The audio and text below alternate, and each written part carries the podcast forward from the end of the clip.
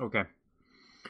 Hey, welcome everyone to another episode of Dungeons and Disorder.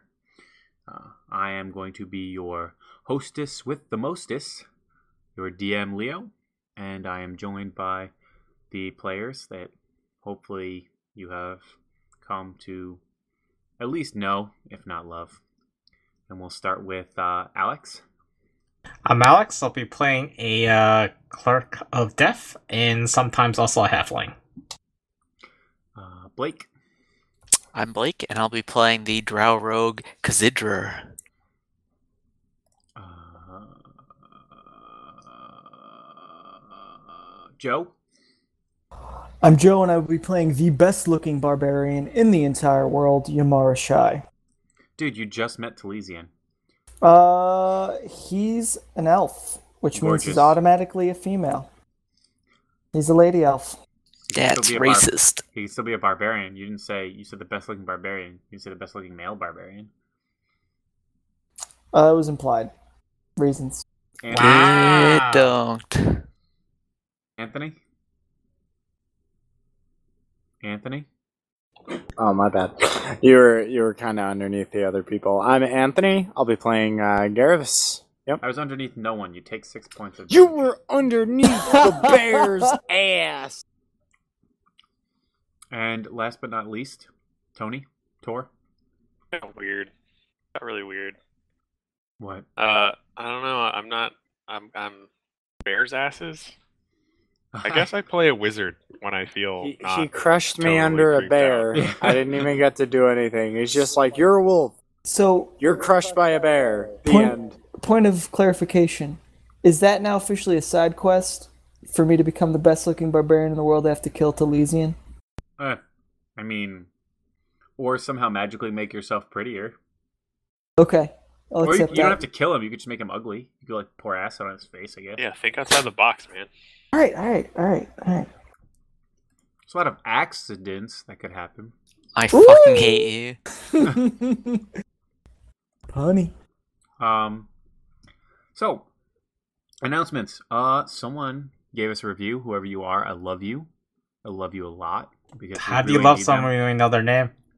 I don't know, but Uh, I can do it. I imagine them to be the most amazing person, even more beautiful than our barbarian.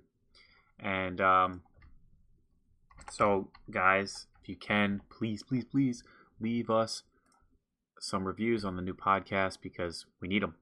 That way, we can, uh, you know, continue to show up in the the searches and stuff. It's like super important for us.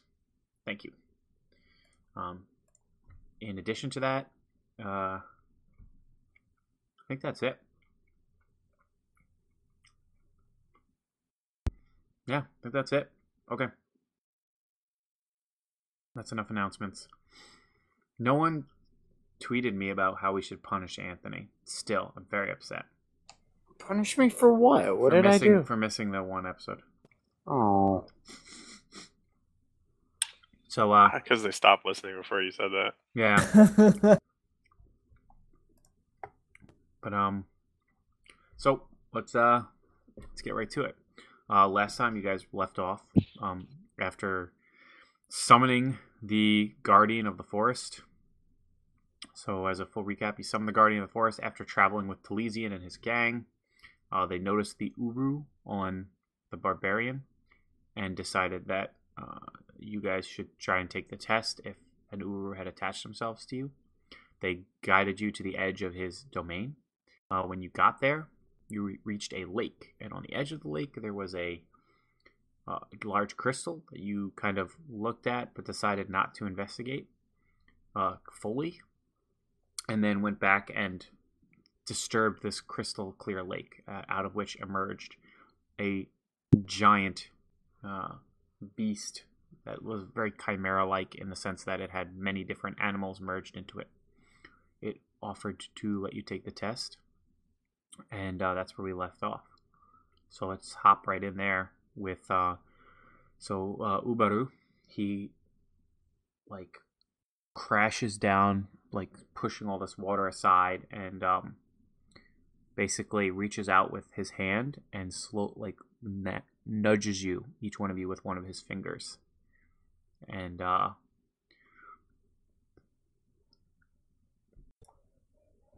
okay, so um, after the heart of the forest um, touches you, you feel Hot. yes, and bothered. You feel the scenery kind of uh, drop away to blackness, um, and what you notice first is you realize that you have no more uh, tactile sense, and you really don't even feel a sense of your body anymore. And coming with that, you don't feel like you're resting on the ground. You can't tell if you're floating. You can't tell which way is up or down. Um, and soon after that, you lose the sense of time. So you're not sure how long you're just floating in this dark, um, unchanging state. But eventually, uh, you feel yourself and your consciousness being drawn through the darkness, and you are born as a deer. Um, and you live to full maturity as a buck, uh, and you know, so about two or three years. And as a buck, you uh, finally find a mate, uh, a doe, and um, as you're done many times in your deer life, you are grazing and eating grasses and leaves one day when um, you hear uh, baying and yipping and snarling off to your right. Goddamn wolves. That is correct. You've heard this sound before. You you perk up and you hear what sounds like wolves moving in from your right. I pull out my deer spell component pouch. You're just a deer right now. Damn it! But I feel I was once so much more. Uh, you you um right now you do actually remember that you are like really a wizard. It's not like you've forgotten. Um, but as of right now, you are you you are confined to your form. You know, it's kind of like the front of your brain reacts as if you don't know anything, but in the back, like higher up, you feel like you're almost kind of your higher functions are trapped inside the deer. So while your higher brain is like cast a spell, do something, it's just a wolf. Like your lower brain is like, wolf, what do I do? So what do you do? Uh, let's see. Um, something like a clearing. Yeah, yeah, um, you know, you're you're in the the forest with your your your doe mate. So you there's some low lying brush, but you're in general you you have uh, the ability to run in between trees and stuff. Um, can I tell maybe roughly what direction they're coming from? Like, am I surrounded? Uh, make a perception check for me As a deer. as a deer. Um, you're gonna get gonna get Plus- a six. no. You're gonna get. I'm just gonna tell you your bonus, which is plus seven. I get a thirteen. So you get a 13. Um, you hear these wolves off to your right, and they're making a lot of noise for things that haven't revealed themselves yet, and they you, they you can hear them start to move to a run. Um, and uh, you kind of also hear on the other side of your ear that there are more wolves to your left. So in front of me and to my left. So there are wolves to your right, Oh, right. and now they're coming at you from the right, but you kind of also hear some faint rustling off to the left. So, did you make a decision? uh, Um, I'm going to tell you that all these decisions are going to be on a kind of rough timer. I'm not going to let you deliberate for you know five or I'm deliberating. Well, while you Uh, deliberate, these wolves close in. Gonna, I'm gonna bolt forward, I guess. Okay, so you begin to run forward, and as soon as you do, you immediately hear pursuit off to the left. Um, and uh, however, you know, uh, the way you run and move, you're going to make me a Constitution check. It's only at uh, plus zero, or you may make yeah make a con check for now. Uh, it's just a save. I don't want to save.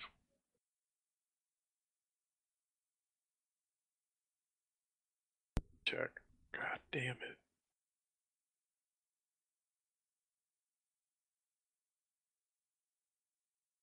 Whatever. It's like I have a zero modifier anyway, so yeah, just add one to it. or one modifier. Five. Five. So uh, as you are running, um, you see both yourself. You're you're getting kind of fatigued. These wolves are are closing in on you. They're closing the gap.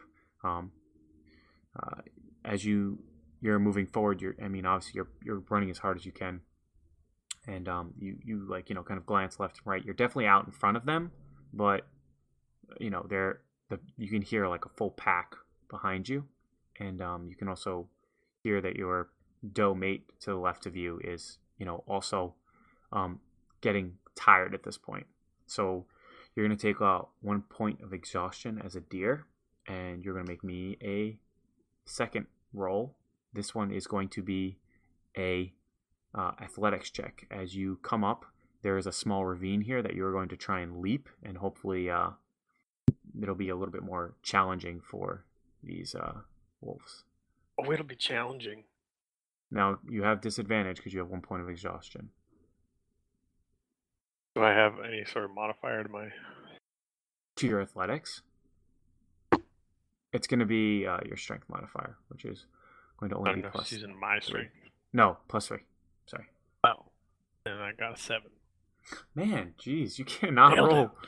Nailed So it. You you go to jump the ravine, um, and your partner makes it. Well, actually, does she make it? Let's let's make it a little more fun. Find out.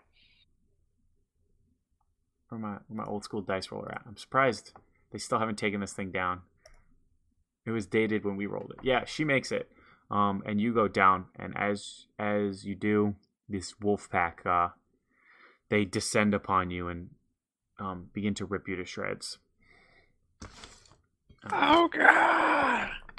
uh, as you Why am I not a fucking wizard? as you are um basically killed, you feel a wolf bite down on the back of your neck and snap it with one clean maneuver.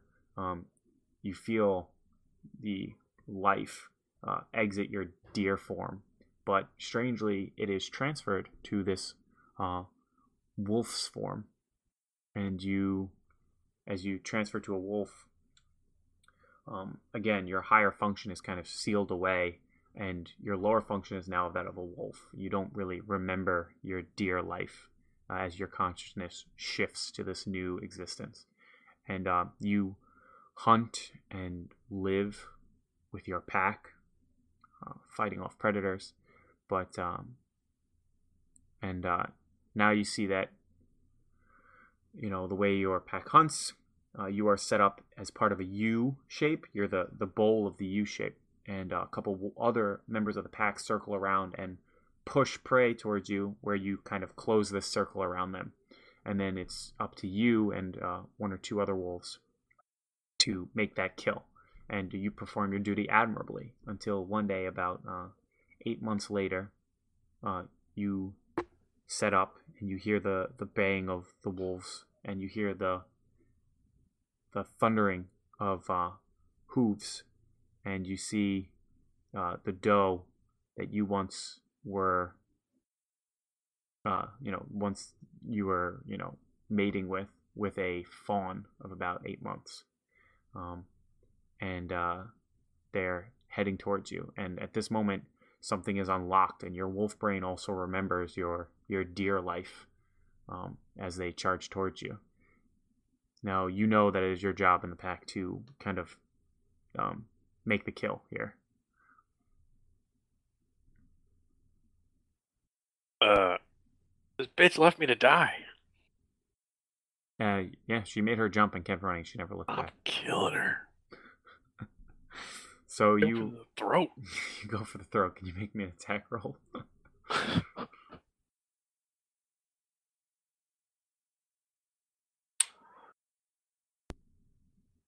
Thirteen base. Oh yeah, it's at plus six. That's plus six. Six, So 19. yeah, you make a 19.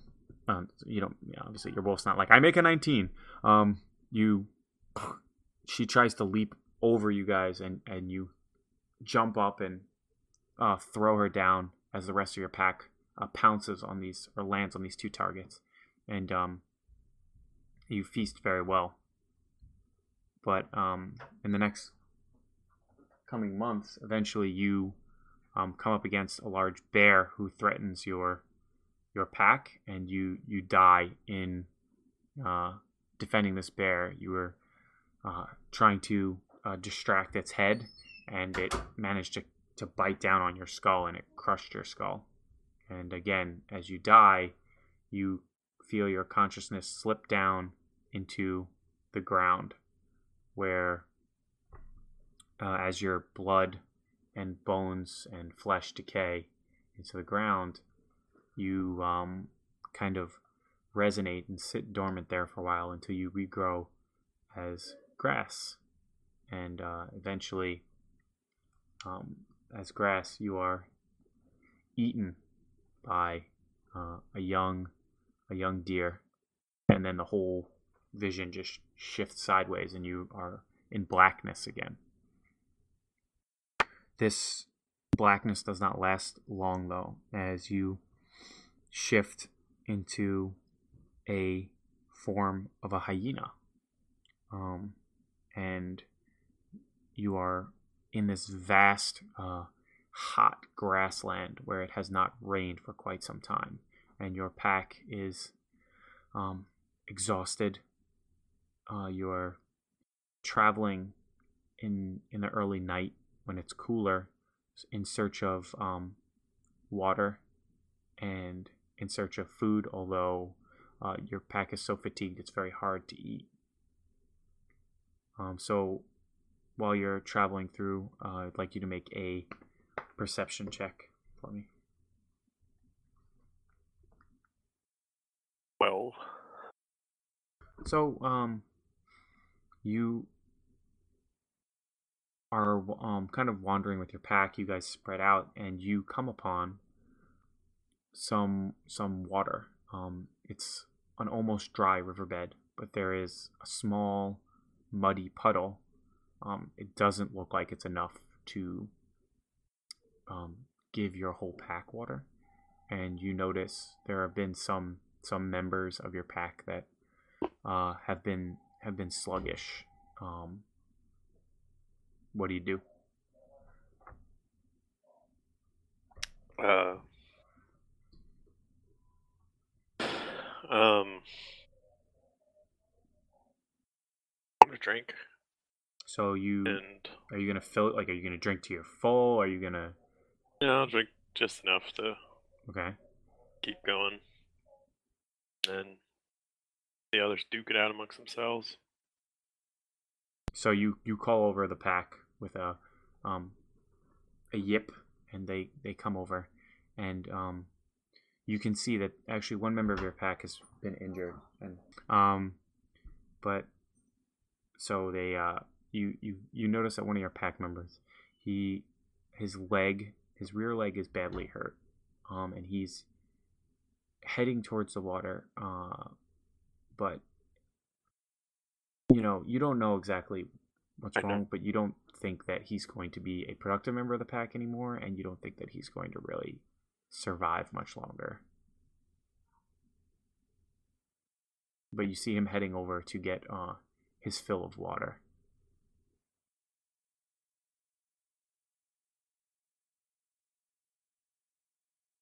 do you you know do anything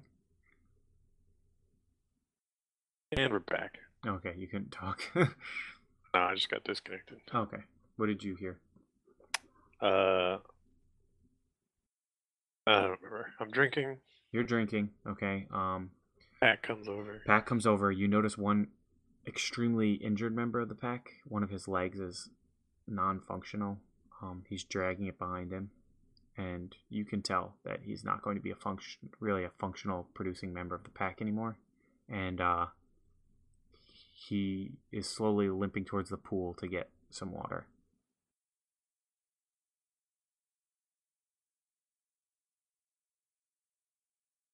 So do you do anything or? I don't know. I'm disconnected again. okay. Did you hear the whole thing that time, or were you disconnected?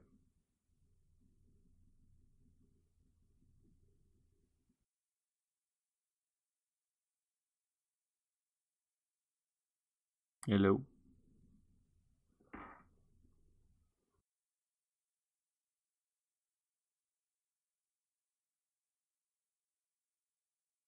Burp. Okay, you're back.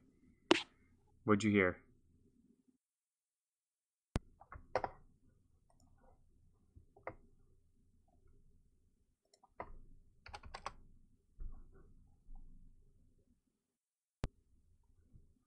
I don't know what's going on. Okay. What is the last thing you heard? Uh, the, I disconnected like right away. Okay. So, um, you, the pack is coming over to get water. Can you give me an uh huh? So you're still, Uh huh. I got that water. um, but you notice one member of the pack seems uh, very injured. He's dragging his rear leg.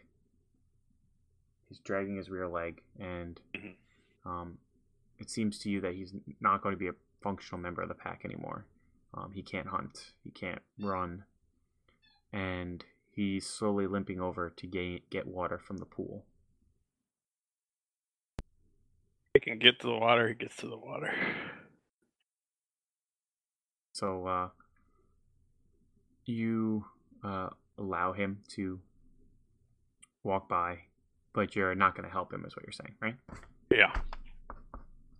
Okay. And um, as you as he tries to get water, you see that the rest of the pack boxes him out. He he gains no water, and um, after another day and a half of uh, wandering with the pack, he eventually uh, passes out on the ground. He's no longer able to move, and uh, the pack moves on and lets him die. And then that vision fades. And feel your consciousness kind of swirl around, and eventually you are reborn as a bug. You are a Bug. Yep, you are a little uh, parasitic worm. Um, and uh, you uh, end up in somebody's food. no, you're yeah, you're you're kind of crawling along the the the jungle floor, and your purpose, you know, is to get eaten by a bird. Uh, because you know if you get eaten by a bird, you will be um, transferring. Uh, basically, you're a parasite inside the bug, and um, if you get this bug eaten by a bird, then you will get to transfer it to the bird, and when, then the bird will also transfer you back. It's like your life cycle. What Do you a do? little dance. Branch. So you slowly crawl up onto a branch where a bird kind of takes notice of the like the kind of caterpillar that you're um, moving, and uh, swoops down and consumes this bug, and uh, you fulfill your life cycle. Um, the bird eventually uh, you grow unhindered inside the bird as a parasite, um, and which where the bird ever the bird poops, it leaves more of these new um, like your parasitic offspring that when a bug travels through uh, can take over. And then this vision fades and in the blackness um, like passing through a waterfall you see the guardian of the forest and his massive skull just um, like floats up right next to your face or your whole body really. And he you hear him and you realize that now you actually have your your wizardly body back. He says, "You have passed the trial of the forest. You will be given its blessing."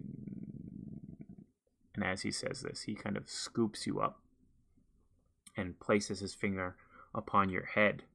Um, and as he does, you feel almost like a, a red hot searing nail being slammed right into the front of your forehead. Um, and uh, it the, the heat kind of pulses like you know pulses and radiates and then abates a little bit. Pulses and radiates and abates a little bit. Pulses and radiates abates a little bit. Um, and you feel it kind of spreading out um, like liquid when it's like poured on top of something how it slowly spreads out over the whole surface and you can feel it searing across your head and um, as the pain abates you just know instinctively um, that on the center of your forehead stretching um, back up over your skull and back around, there are these uh, thorny, brambly vines that um, stretch back across your your head, under your hair, um, and on the front of your forehead. I'm trapped. And then uh, eventually that mark just fades to nothing, but you can still kind of feel it there, branded onto your, your flesh. Damn it.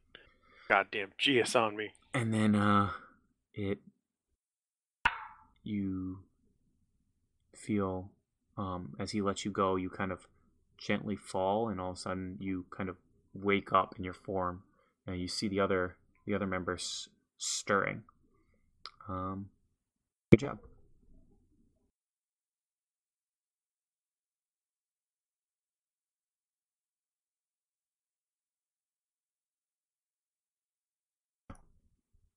Of course, we gotta record. Okay, so um, you feel the heart of the forest like gently kind of poke, nudge you, um, and as you do, there's kind of like a, a a whirlwind around you of the of the, the world, and it slowly spins out into black nothingness. Um, and the first thing that you realize is that you don't really have a form anymore. You realize all of a sudden, like you can still think about moving your arms and your legs, but you're not really feel like you don't have arms or legs. And coupled with this realization, then you start to not realize you don't feel ground beneath you. Are you floating? And you lose a sense of up and down. And the next thing that you seem to realize is that you can't tell how long you've been just sitting in darkness, floating. Um, but you eventually start to feel this pull downward, and you are pulled downward into um, a birth, and you are born as a doe. Um, and you grow up in a forest as a doe.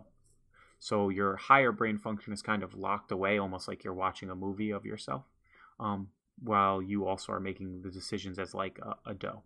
So you are a deer. Um, and you grow to be about uh, two to three years of age, and you start, you know, mating uh, as part of the circle of life. And with your mate, um, you know, you are eating uh, leaves and grasses grazing as you usually do when from the right all of a sudden you hear some snarling and baying and yipping and growling. Do I recognize that to be a predator by instinct? yes you do. It is a wolf. Do I have young? you do not have young yet. Um, this is your first mating season as it were so you don't have young yet. Um, I make whatever sounds that deer makes uh, to warn my meat, and start running the other way. Okay, so you start running left, and your mate had already kind of also perked up, but you both bolt. Um, and as you do this, you uh, realize that now we're running directly away, so you hear these wolf noises behind you. You also hear noises from the left and the right, and they're kind of closing in. Um, uh, as you continue to run forward, you realize that you can now see a kind of like a hundred to sixty feet ahead of you that the wolves have closed in. This is almost like a like a circle. They've kind of led you this way, and they've been lying in ambush to ambush this prey. Um, so as you run forward, what do you do? So I'm surrounded on all sides. You're pretty much surrounded on all sides. On the left and the right, you can feel they're not as close, and you're moving towards them at the front. You can kind of see that the um, your mate, the male deer, he is uh kind of running, and he's he's kind of put his head down to uh maybe it looks like to you try to skewer or, or hit with his head. Um, I will try to go towards the male deer then. Okay, so you're gonna kind of like run kind of in his path with him. Yeah, I'll don't think females deer actually have uh, antlers or anything, but I'll be he's got he's got a full you know he's got points, but you you don't. I'll I guess I'll cover his flank the best of my abilities if I see no way to run. Okay, so you guys are, are running forward, and he um he actually manages as one of these wolves lunge forward. He manages to hit with his um his antlers and kind of throw this this beast to the side, and there's like a, a gap that you both like. There's a there's a gap that you both think you could run through. Yeah, let's run through. So uh, as you begin to run through, um, you make it through. A wolf snaps at you and and misses. So a wolf snaps at you and misses. However, um, as you're running, you see that your mate has not been so lucky, and uh, a wolf has uh, bitten down on on its uh, hind leg and is like kind of thrashing it back. Is there other wolves closing in distance? Yeah, the whole pack is now kind of descending upon that area. It looks to be about ten to twelve wolves.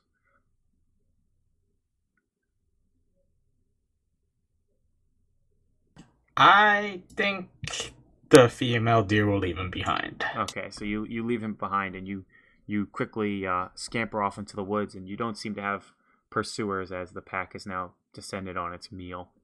Um, and so you uh, find eventually, you know, you have young, um, and eventually you are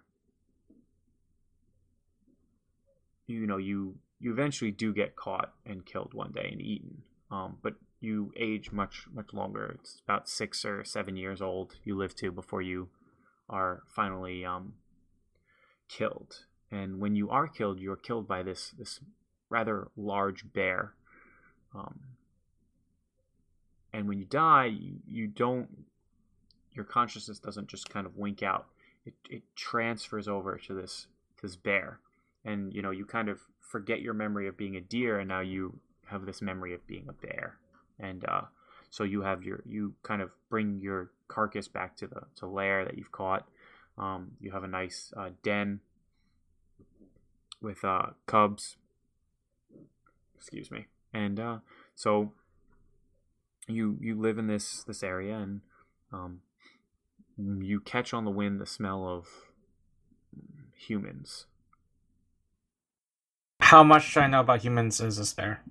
Um, you're not, Besides like- they're dangerous things. yeah, you know that you know that like they they have ways to hurt you. You've been hurt by them before. Um, you know that there's They hunt there's in large loud- groups. They they hunt in yeah when they when they don't really come for you often. Um, that generally they uh are they stick to their loud like cleared out area and you don't go there often but um you can kind of smell them on the wind that they're nearby I will tell my cubs to hush and be quiet. Um, is there any ways that yeah, we're in a den, right? yeah they're in the den you're kind of like sitting at the mouth of the den Um, I will try to move my my cubs away from the den's entrance. Uh, we're going to try to lie low.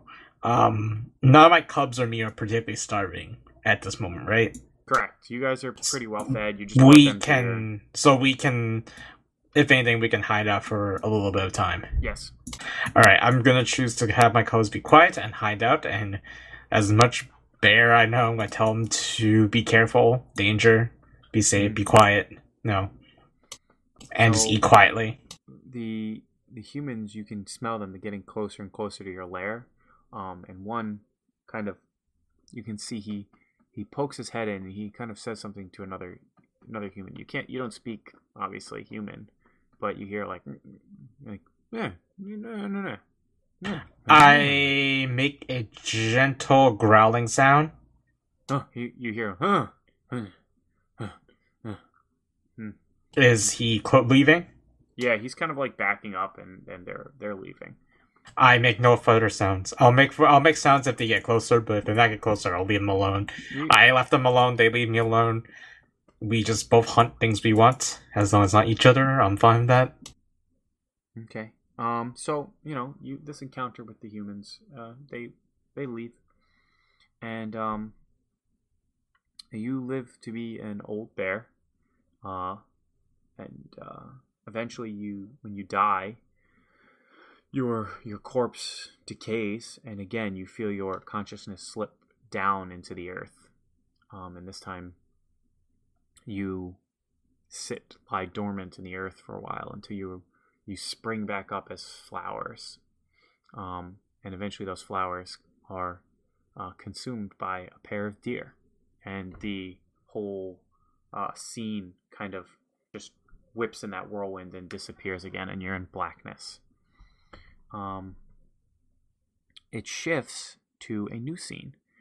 You are in a tropical jungle, um, though not the spine shroud jungle, um, and you are a brilliantly colored uh, bird uh, who is coming into mating season.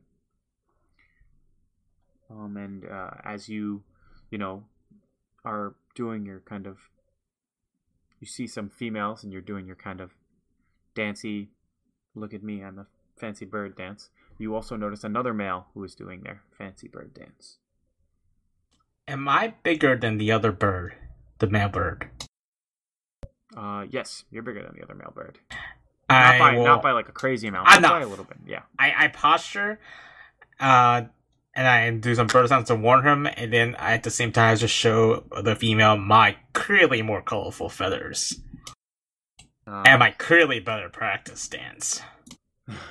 so that other bird, you know, you start to posture, and he kind of he kind of postures too. He's getting all up in your face. He's getting in your bird grill. He's he's not he's not backing down here. All right. Um, I will make some aggressive pecking pecking uh, gestures, and I still posture even more. Okay. And I'm I'm trying to show that I'm way bigger than him. I'll probably beat him in a fight. so he he kind of uh make a uh, a diplomacy roll, just a straight twenty. Straight twenty. Right. Yeah, actually intimidation. Excuse me, intimidation, and you get plus two because you're um got A pretty bird. you're a pretty bigger. bird, but you're you're you're using your natural posturing. uh, four. Oh, so um, he is not intimidated. In fact, he comes and tries to he tries to peck you, but he misses. So he, Ah, he lunges no, out does- with his beak. I will peck back now. Not not to like kill, just to like injure enough that he thinks it's painful and should move away. Okay, uh, make an attack roll. Sure. Uh, it's just a straight d20. you guys are birds. Yep. Uh, four again. You also miss. Um, so you guys go back and forth, like kind of pecking and scratching at each other for a little bit. Um, make one more set of contested rolls here. Sure. Uh, I'll intimidate again first, if possible. Then I'll Okay. attack. You know, you you've been attacking for a Oh while. my god, one. Uh, so plus two. It's free. So you you you try to intimidate again, making like a weird trilling noise, and he's not intimidated.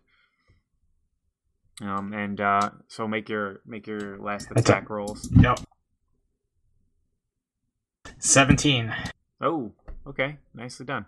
So uh, you lunge out and you you kind of leave a um, a gash along its its side, and some of its feathers are, are ripped out. Um, it doesn't, and it kind of does a little hop, flap away, and flies to another branch, and then like gives one last look, and then flies away. I will continue with my mating. Uh, Attempt to court. So you're you continue with your attempt to court, and the world um, goes through this the whirlwind again, where you are. Let me see. Just, I gotta look. I had lots of challenges made, so I gotta find the last one. That one was done. Oh no, that one's not done. Where you become an elephant. Um, you live on the savannah at the edge of like the grasslands to a forest. Um, and uh, you know you've your family as an elephant you've lived here for a very long time um, but you can see that these uh, kind of beaver like creatures have moved there's a river that flows out of this kind of edge of this jungle savanna area um, where there you're it's vital for your survival and these beaver like creatures you, you can see in the jungle have started to you know build homes which naturally dam up the water and has been lowering the water level and it's becoming dangerously low. Hmm.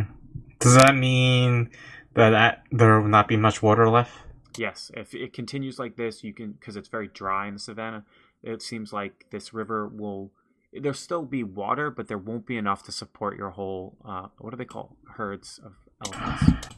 Hold on. Uh, I got I got Google. Let me see. Me too.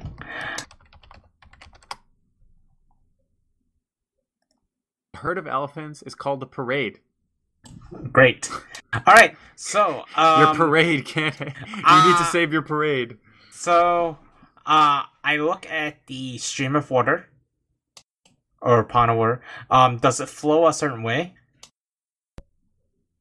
Um, yes, it flows from the jungle upstream out into like a little basin and then continues to trickle uh, away. So, what do I know about towards jungle? It's dangerous, yes, because it's open, Um, because it's more. You know that there are more predator. There are still predators in the savannah, and um, they're just different predators. But you know that you like they're not they're not damming it up far, crazy far upriver. Like you know where the, these kind of structures have been built. You you can you recognize the difference, and you recognize Okay. that they're blocking the. Um, how much for my parade is able, like defenders of our young and old? Um, your your parade is pretty healthy. There's at least Okay. if we are healthy, elephants. then um, I guess we will go against the stream to its source for Okay, more water. So you kind of move up um, into the jungle, and there's you, you see more water up here. Um, but this isn't really like it's it's the trees are a little too close here for everyone to move freely, and this isn't really where you you want to live. You can tell that the other elephants are like, hmm, hmm we need to move back to the savannah. We can't stay here. Ha- has anyone at parade or my has gone further th- than the savannah? Gone further? What do you mean? Um, so this is the origin of this water, right? Yes, this is the well, as far as you can tell, it, it continues through the jungle. It could go. Mm. So our group is healthy for now. Um, does the water source lead a different path of water? Or is it only one path towards where we used to live? one path towards where you used to live.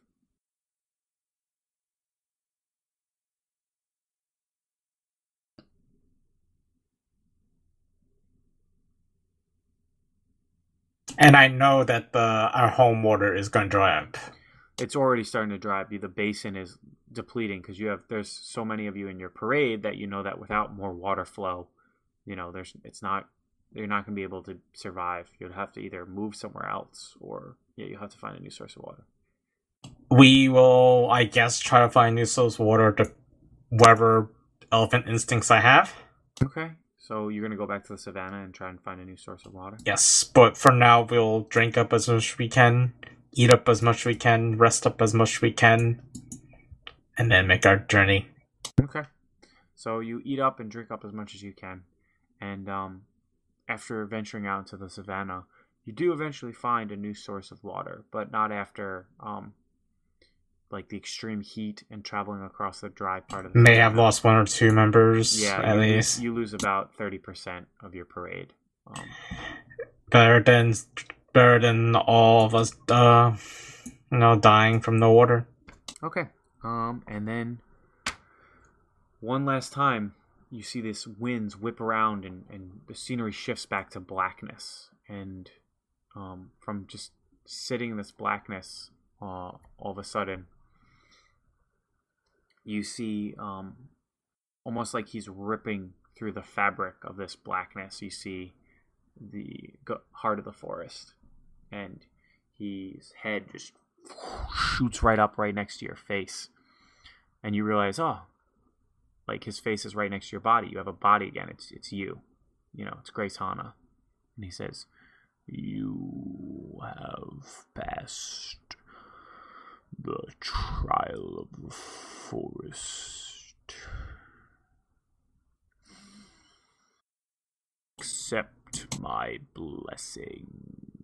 And he kind of scoops you up from where you're floating in space and um grabs both your hands in his hand, and as he do, does that, you feel this intense crushing pressure on your hands. And even after he releases it, you feel this amazing crushing pressure, and it, it feels like you know it's, it's like a vice slowly tightening, tightening, tightening on your hands until eventually, when you feel like you can't bear it anymore, the pain just vanishes, and you can see that starting from the palms of your hands going out across like the gaps up the back of your hands are these thorny vines that have grown up and around um, that are like almost uh, they're built into your skin. It looks almost like a tattoo, and uh, then they slowly fade. And as they fade, you see the guardian of the forest let you go, and you slowly drift down, and you um, fall down, down until. Do I have time to talk to him before I see falling? Uh, yeah, as you're falling, you could try and talk. I will say, uh, I'll accept your blessing, but I will not, uh, abandon my stead as a, uh, as a follower of the Black Hound, and I'll continue my mission to uh, preserve life, the proper burial, death, and, uh, destruction of all unnatural deaths. Those two things can work in harmony. And that's the last thing you hear, and then you kind of wake up in your body and you see the other members of your party stirring. And we'll stop right there. Alright, I'm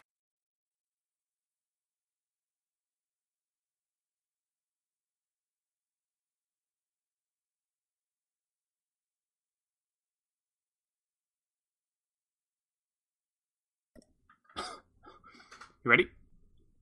Yes, sir. Okay. So, um, Yamarashi. Um, the first thing you notice i after the spirit, the heart of the forest, uh, touches you is your whole world fades to black.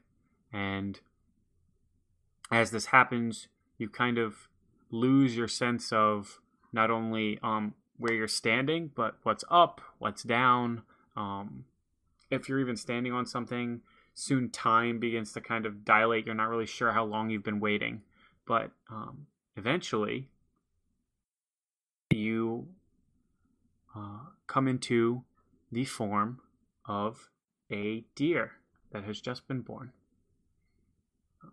And If you Bambi me, I swear. you are you are a a young buck, um, and you are you feel like um, you go actually go through a, a full lifetime until you become a mature buck. So um, you you literally live you know three or two or three years, and now you're a fully mature buck um, in the forest. And as you you know you hang out with your, your deer, I don't know what they call a bunch of deer. I don't think it's a pack. Um, I think deer run in multiples. I think they gotta at least be able to find lady deers and whatnot. So um, I'm assuming you have a you have actually taken a, a doe as your own, and you are um, you are uh, quite used to avoiding things in the jungle, but uh, today you hear something moving or skittering in the bushes. What do you do? Uh, my ears perk up. I do that kind of deer wide-eyed thing, and I want I I look around. I'm kind of frantic.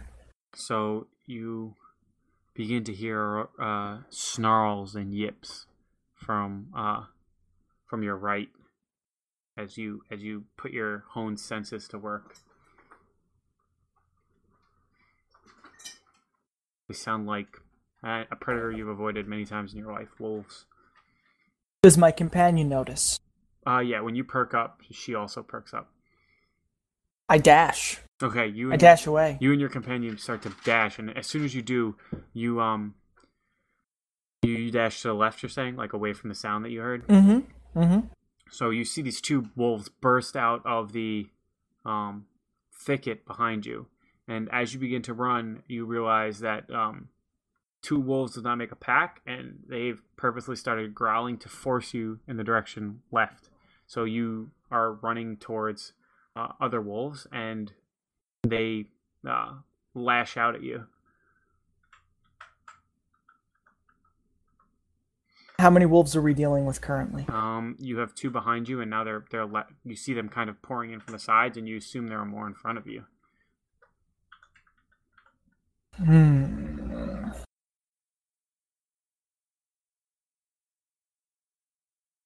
Keep going head first forward. It's no other option. So, We're gonna try to run through the hole. Okay, so you you try to run through the hole, and you see two wolves come come out straight in front. It seems they set up a a full surrounding circle before they sprung this trap on you. Um, it, I mean, it's beginning to look like you know maybe you could try to dart in between them, or you know some try something. But um, right now you're completely ringed in. You and your doe. Are we still moving? You're still moving, but now there's also wolves heading directly towards you. I would. I lo- as we're running, Mhm. I look over to my companion and I look up, and I kind of rear like I want to jump over the wolves. Okay. So um I would like you to make a athletics check. It's going to be a D20 plus 3. Uh,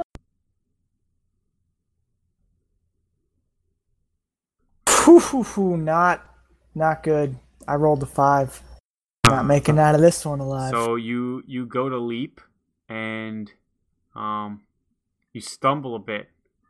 However, your your doe companion manages to leap um because the wolves see you stumble and immediately go for you. Um, they begin biting into you, tearing into you, and you feel your body rent apart, but your consciousness does not fade. Um, you feel the pain and your your lifeblood seeping out of you, um, and as you do, your consciousness slowly transfers into um, the wolf who has killed you.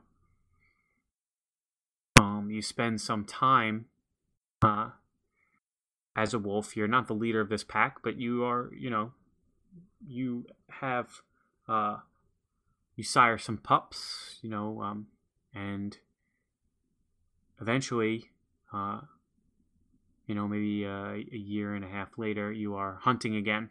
Um, it's a familiar prey. It is deer. You you and your pack set up the the ring, and you are placed in your traditional position, which is you are right at the end of the trap.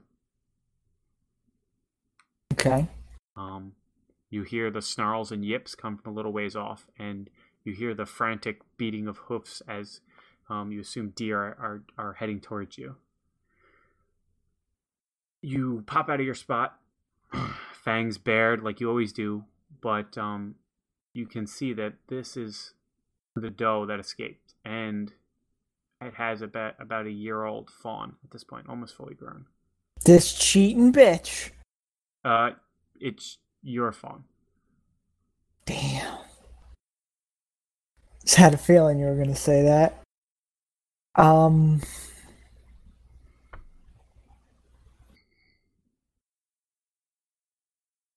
So I'm the last thing between. Yep, that's your, This your deer and freedom. position. You you uh, bite, and usually you're the one who you know pins him down and does does makes the kill. Um, and you have you've killed deer before, and you didn't really remember your old deer life until right now. You it rushes back that you lived your whole life as a deer.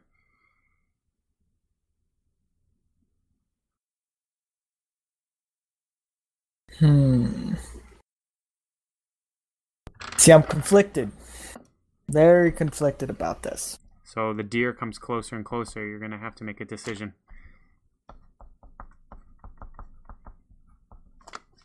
And you see that look in her eye. It looks like she's going to jump.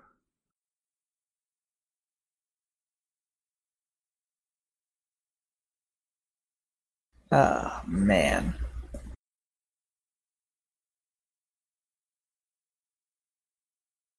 I'm gonna give you ten seconds to decide. Nine. Oh. I Two. am going to tackle.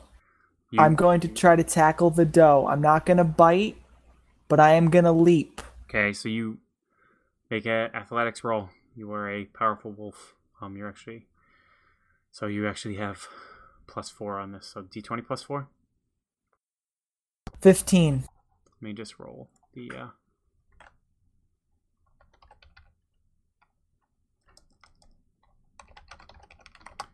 My set here. Oh. Uh, do, do, do. So you you jump up and just manage to tackle her down. You have her pinned now, and she's panting heavily.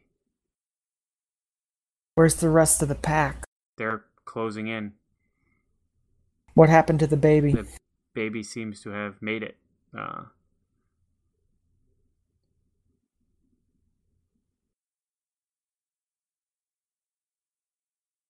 I can't make the kill. I can't make the kill. okay. And Instinct took over. I I, I had to jump, but I can't kill it. the other wolves come come and close in. Do you do anything? No. They they and they make the kill, and you feel the hot coppery blood pool into your mouth, and it, it whets your hunger. And um, you live you live out the rest of your wolf life. Um, you eventually uh, come to the point where you pass um, trying to defend the pack against um, a bear. Uh, and uh, again, you're fighting valiantly. You move around to flank and fight at its haunches, but eventually the bear takes a backhand swipe, and um, your body is basically crushed and crumpled. And you have shallow breathing until you eventually die. And again, your consciousness does not fade.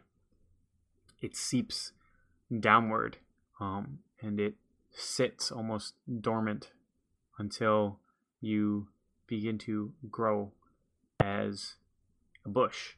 So you can't move, um, you can't do anything, and eventually uh, you see a deer come and eat the leaves of this bush, and your consciousness transfers back, and- you are now that of a female doe.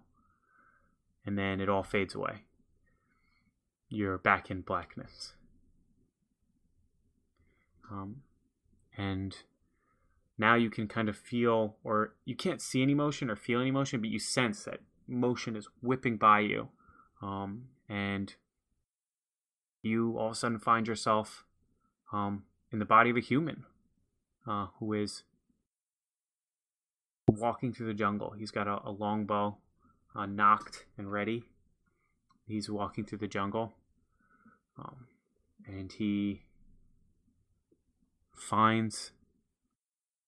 He hears a whimper, or you hear a whimper. What do you do? Uh, what can I discern? What kind of whimper it is? Make a uh, perception or investigation, or are you trying? Are you trying to figure out where it's coming from? Are you trying to figure out what animal it is? What type of animal it is? Make- Like a survival? Yes, survival. Uh, do I have any plus? Uh, you have plus two on this. You are a hunter in this.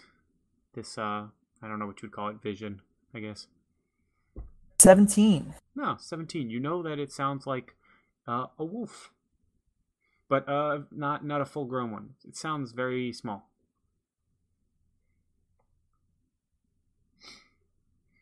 Just one. Just one, oddly enough. Curious and cautious enough, um, because obviously cubs travel with packs. Mhm. But I only hear the one. I will walk through the bushes to find this whimper. So you slowly crunch through uh not snow because it's so warm, you know, in the jungle year round, but this is like winter time and um you know, it's it's been, you know, roughly it's been a rough season for you. And as you do, you you do see uh, a young wolf pup um, that's injured on its hind flank. It can't run. It looks almost like its leg is broken. but even the young wolves here are basically the size of regular wolves. Um, it would be a lot of you know it's what you came you came out here to hunt. It'd be you know a lot of good meat. It's injured, not mobile. Um, it it's kind of trying to limp along, but uh, What's its uh demeanor towards me? Does has it noticed me? it it has noticed you. It like you can see its nose going and its ear like perked up when you crunched through the underbrush, Mhm. but Mhm. um, it kind of like snarls at you and then and it's just trying to like slowly limp away from you. I. Hmm. It's been a bad season. Yeah. You know, you have And a wife and children at home who are counting on you to bring back food.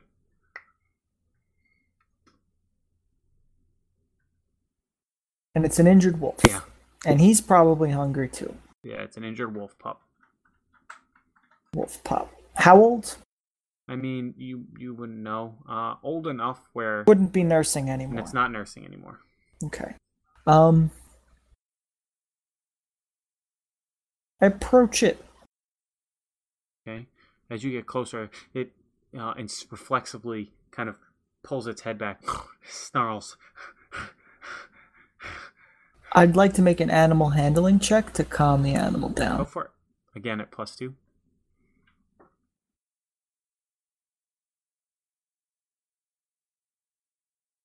Thirteen. Uh, so it it's still wary, but uh, it's not. It doesn't look like it'll snap at you if you want to get into range to you know, you know, you you sh- sh- sh- you. It, it seems to kind of put its ears down a little bit, and it's you know looking at you and whimpering.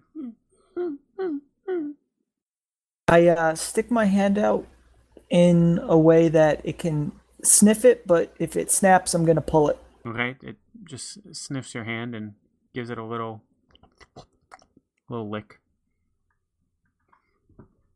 I would like to try to make a uh, medicine check. I want to fix its leg, Okay. splint its leg. Make a medicine check. See what you can do here. Eight. you see that the leg is pretty badly broken. Um, you probably could, if you brought it back to, you know, your house, you could probably maybe splint it or something. But you're gonna have to carry it, um, and it's not gonna be able to like hunt or run for any long period for you know for a couple couple like probably six weeks, six to eight weeks. I, uh, upon noticing that the leg is severely injured, Yeah, it's it's a it clean was- break, but it's It's- it's, going to be like a set, and it's going to have to be you know six to eight weeks. I, uh, considering that it's been a harsh winter, the animal is too injured, and that's another mouth to feed, and it's obviously not long for this world. I kind of pet it, comfort it, let it know that I'm trying to help, but I'm going to stick a knife in the back of its neck and kill it mercifully. You you uh, quickly and deftly, like a hunter, um, cut the the wolf's neck. It barely even lets out a whimper before just shuddering and going limp in your arms.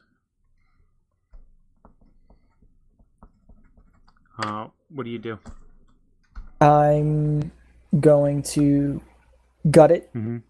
and then carry it back off to to my house, you, my home. you carry the wolf all the way home um after you know performing a, like a field dressing basically and uh you know you bring it back and your wife says my uh you know uh, this one doesn't have an arrow wound in it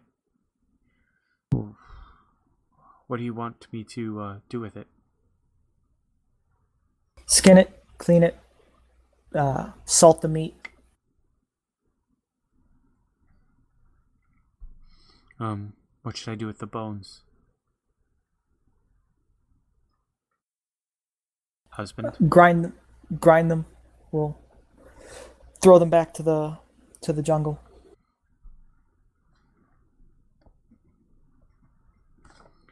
Okay. Uh, the scene slowly melts away. Um, comes upon a third scene. Um, you are a large owl, and you are slowly beating your wings against the night air as you uh, glide silently. Um, you slowly are sweeping back and forth. You have already eaten, but you notice a human in your forest. I uh, I'll perch on a tree and kind of just listen. You perch on the tree and you can hear the person, you know, grumbling a bit, walking through. You can't really make out exactly what it's saying. Um, you can, as far as you know, it's a, just a person trying to travel through the forest.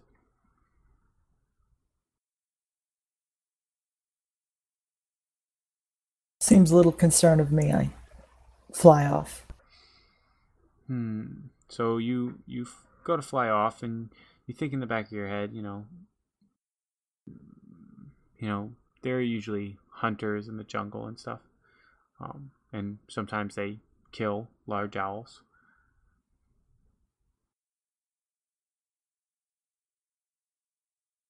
Didn't notice me.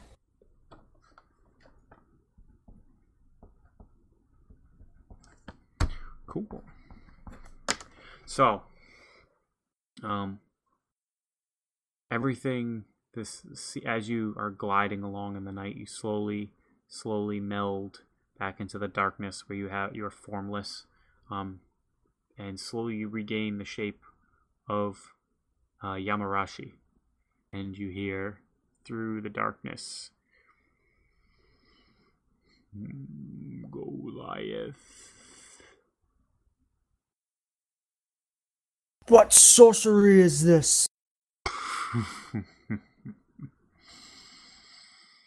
no sorcery.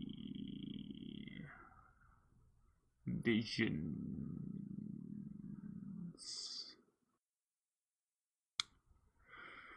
You have shown yourself worthy of my blessing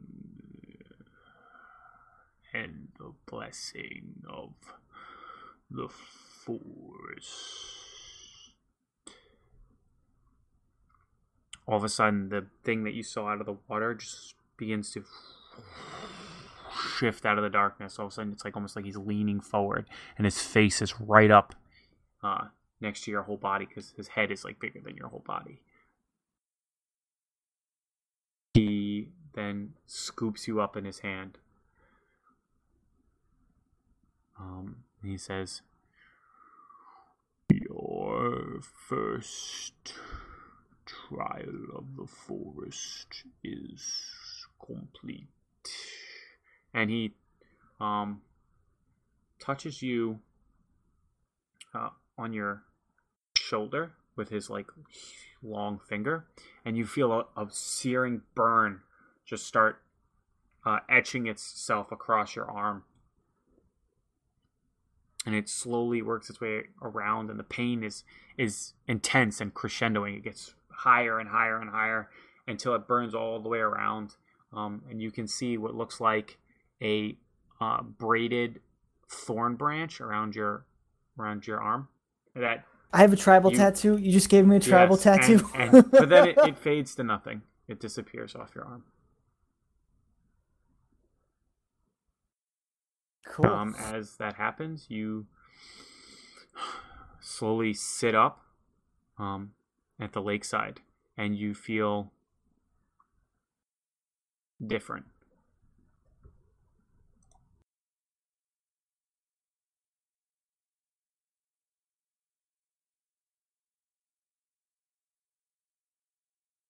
Let's roll it out. So, uh, you after you feel the touch of the heart of the forest, um, you see the scenery around you slowly fade to darkness, and you quickly realize that you no longer really know if you're sitting on ground or if you're floating. You lose your sense of up and down, and uh, rapidly you can't even remember how long you've been just sitting in this floating consciousness state. You can't feel the ends of your body, you get no tactile response, no sensory response at all. And Yeah. slowly you coalesce into a new scene where you are um, born into life as a deer uh, in the jungle. And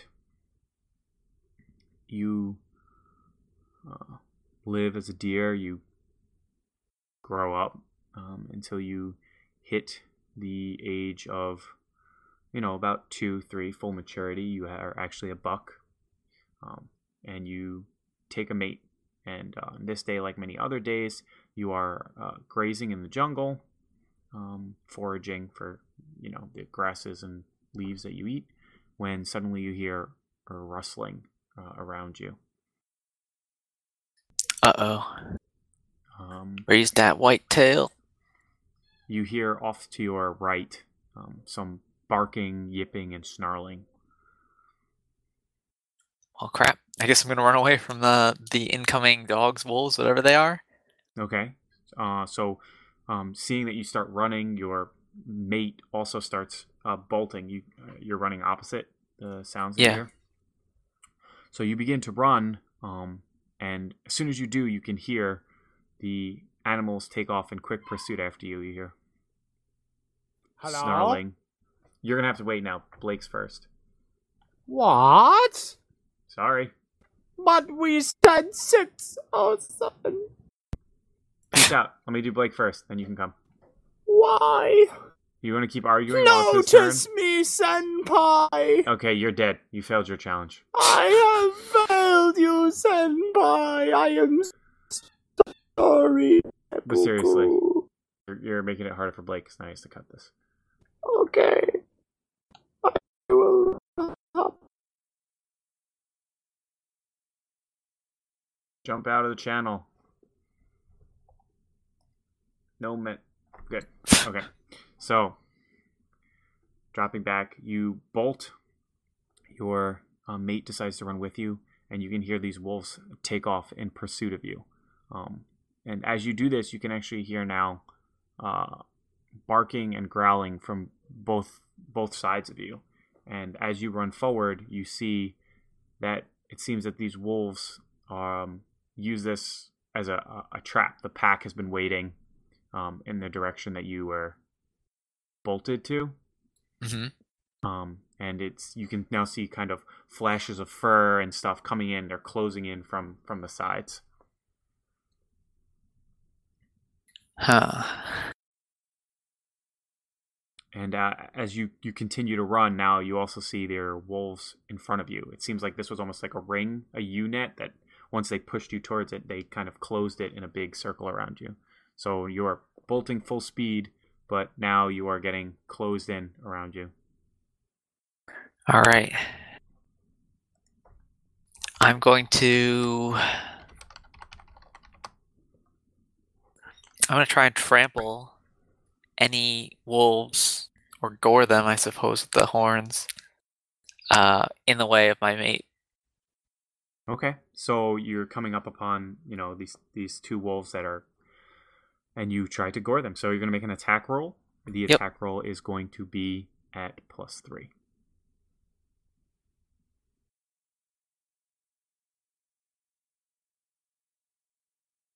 Uh, 18. Ah, so you um you see this. There are two wolves blocking your exit, and you see as your mate runs, you lunge to the side and you gore this this wolf on its side, and it creates an opening for your mate to to pass through the gap. Um, however, as this happens, I got my dice roller up. Ooh, yeah. As this happens, the the other wolf just you feel its jaws plunge down around over your shoulder and neck, um, and you can feel your bones cracking underneath, and and your blood starts to to leak out.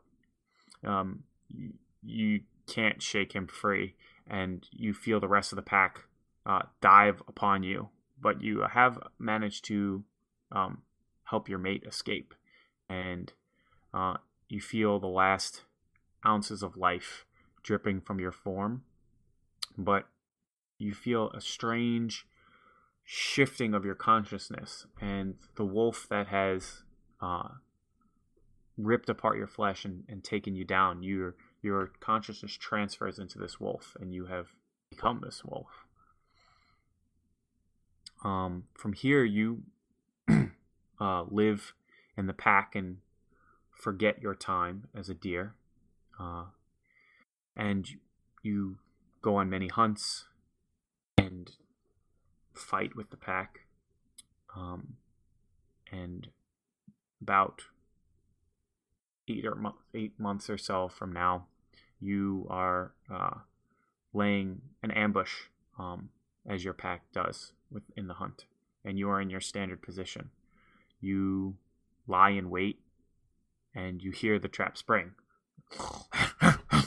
and thudding of hooves as uh, you hear animals fleeing towards you, um, and you know you see the the wolves close in to funnel the these uh, two deer at you, and over these eight months, you know you've hunted many animals, but as this, these deer run towards you, you remember your past life, um, and this is the the doe that you had taken as your mate, and she has with her a eight month old calf. Damn. So you see these deer running towards you, and uh, as is your normal position, you are the end cap of this. So it is on you and your partner to make this, uh, you know, to make this kill Yeah. pack.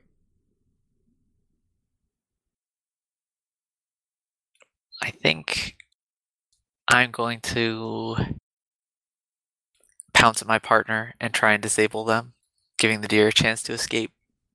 So, as a wolf, right when you normally would, you know the other wolf is ready to pounce, you leap over and bite down hard on the wolf. Uh, make a roll.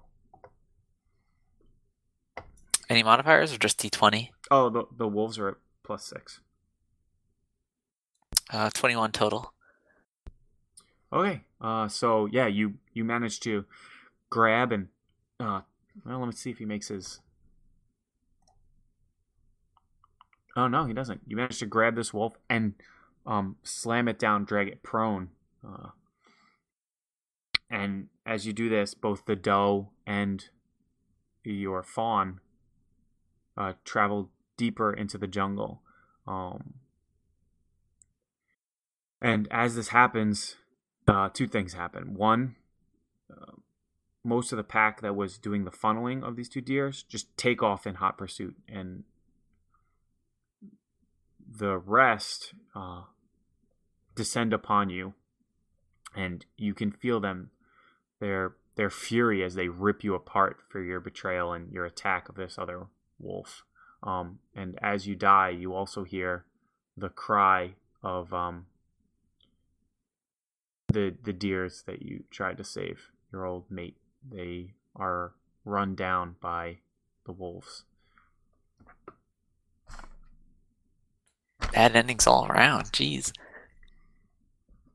Uh, but as you again, your lifeblood seeps out and begins to sink into the soil. Uh, your pack leaves you there. Um, they don't decide to eat your meat, and your consciousness seeps into the ground, into the earth, where you uh, lie dormant for many years until you begin your growth as a young uh, vine that reaches up out of the ground and begins to grow up a tree that was uh, nearby. And as this um, kind of non moving entity, you experience, um, you know, many animals walking by, and eventually, um, you see some deers uh, nibbling on your leaves, and uh, it then all fades to black, and you're back. Your consciousness is back floating in the darkness. Um, from here, you again slowly the sheet the scene shifts, and you are a human. Um, you are a hunter who lives on the edge of the forest with his family.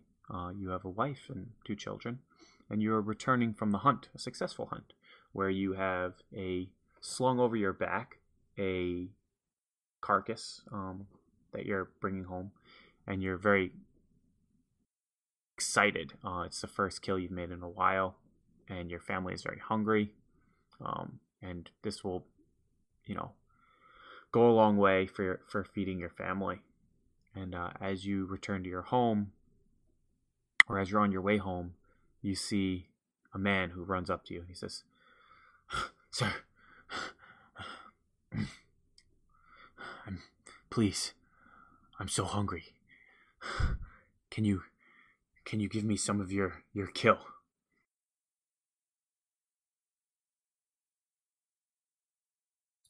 Um, sure. And I'm gonna try and carve off a leg for him. Okay. So you carve off a leg and um he says thank you thank you so much and he uh he he takes the leg and you see him he he like he has a fire uh it doesn't look like he um is living in a house or anything but he has a he has like a, a little ramshackle like lean to he's got a fire he starts cooking the meat um and you you go home you dress a now smaller amount of meat for your family and children. Uh, and your your wife me says, "What happened to one of the legs?" Oh, uh, there was a very hungry traveler, and uh, I gave up my portion to him because he looked very, very hungry and could have been a belligerent. You you gave up a portion of meat. I had to. We're hungry. Oh, that's why you're eating and I'm not. And Mr. Smarty Pants, what are you gonna do if you can't go out and hunt? Then we all starve. There's berries, fruits, nuts. You can't go be giving meat to every Tom, Dick, and Harry you see. I know, you're right. You have a good heart, but you have to think of our family first. And uh, so she, you know, chews you out a little bit more and comes to, you know, uh, a, a week or two later, and uh, this is this is winter, by the way, so there are no nuts or berries. um, Whoops. it's not it's not in this jungle. It's in a, a you see a, a different forest. This is like a deciduous forest.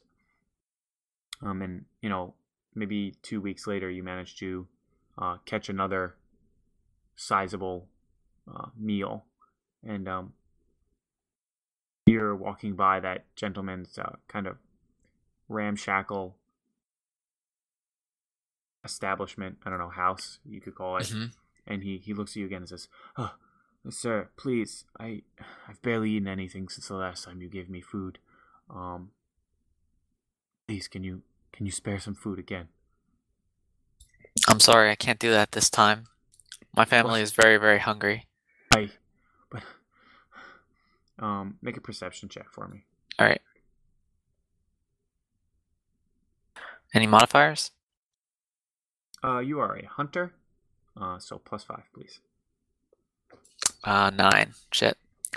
Um, so you uh, notice that this, um, I mean, he just seems like a hungry guy. Uh, so you you say no, I, I'm not going to give you food. Um, and he he kind of like drops his knees and says, "Well then, go. I'll starve and die." Hey, I you were getting our Chinese food. Hey, I mean, you gotta teach yourself to hunt sometime. He says, "Hunt." Would Would you teach me how to hunt? Sure, I've got the time. Right now, I need to get this home, but tomorrow I'll stop by and teach you the basics. Thank you, thank you. Um, and uh, this this vision slowly fades away. Um, and you come upon a third vision. Uh, this time, you are a scorpion in the desert. Um, and uh, you live in a small hole in the ground that you have basically carved out. That's cool. Um, and you feel the vibrations of something, uh, something walking overhead. Um, you're a scorpion, so it's more like just perceptions, not really like fully formed.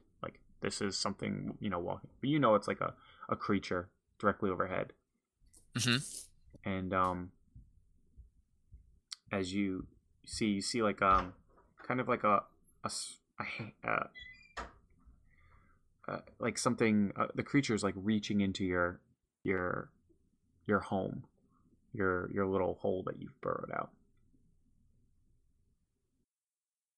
I guess I'll back up to the end of the tunnel and uh, wait for anything to invade and So uh, Tiny sting it. keep pushing in, so you eventually sting it. Yep.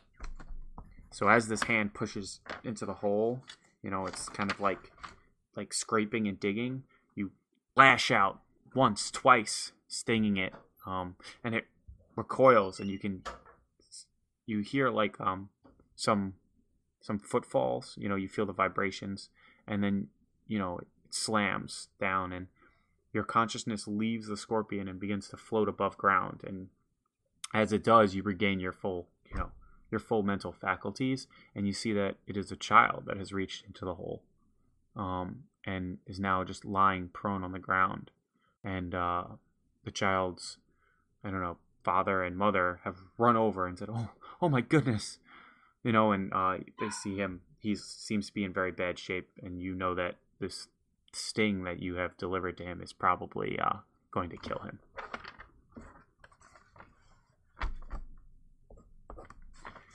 Fantastic. So, now I kill um, children too. Jesus. uh, as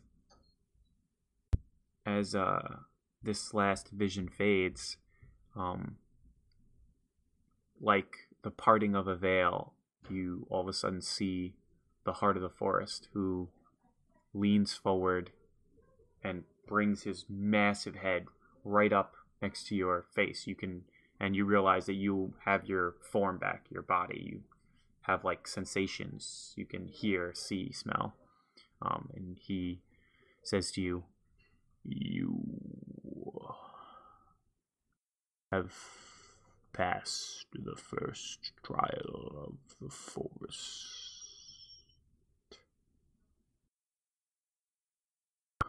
You are ready to receive my blessing. And as he does that, he kind of grabs you out of the air and touches you on the forehead. And um actually excuse me he touches you on the chest. And as he touches you you feel this intense searing burning on your chest. Um and it continues to rise um like uh imagine like when a volcano just the the magma bubbles out and just kind of overflows. That's how it feels like it's coming out of your chest you know?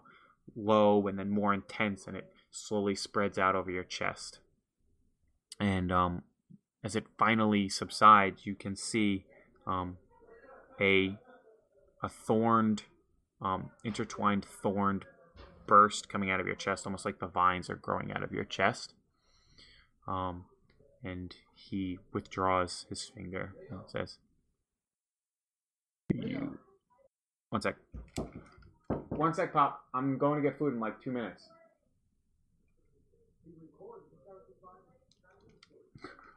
Everyone's mad at me. They're like, he's recording. He needs to be buying Chinese food. um, he says, Your trials are complete for now.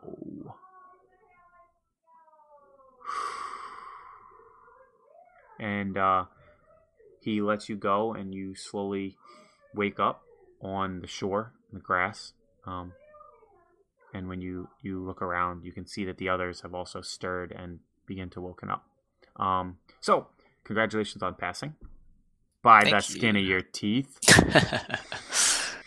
Um, uh, if you want to know like how the challenges work, I can tell you. Uh, Joe asked, so um, but uh, I'm good. I mean, you got to get food anyway, so so um, uh, basically, I'll tell you what it does. You pass the first trial.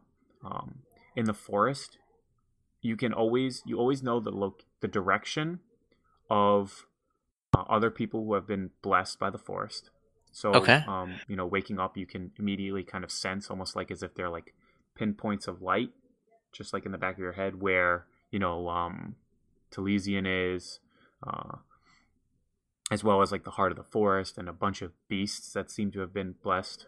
Um, uh, in addition, uh, while you're in the forest, you, you you know of large incursions into the forest of non-blessed people. Mhm. So you can kind of um, tell where the the temples are because even though they live in the jungle, they still are registered as like not 100% natural denizens. But like um, you know, if an army were to march through here, you'd know immediately once they crested um, the forest.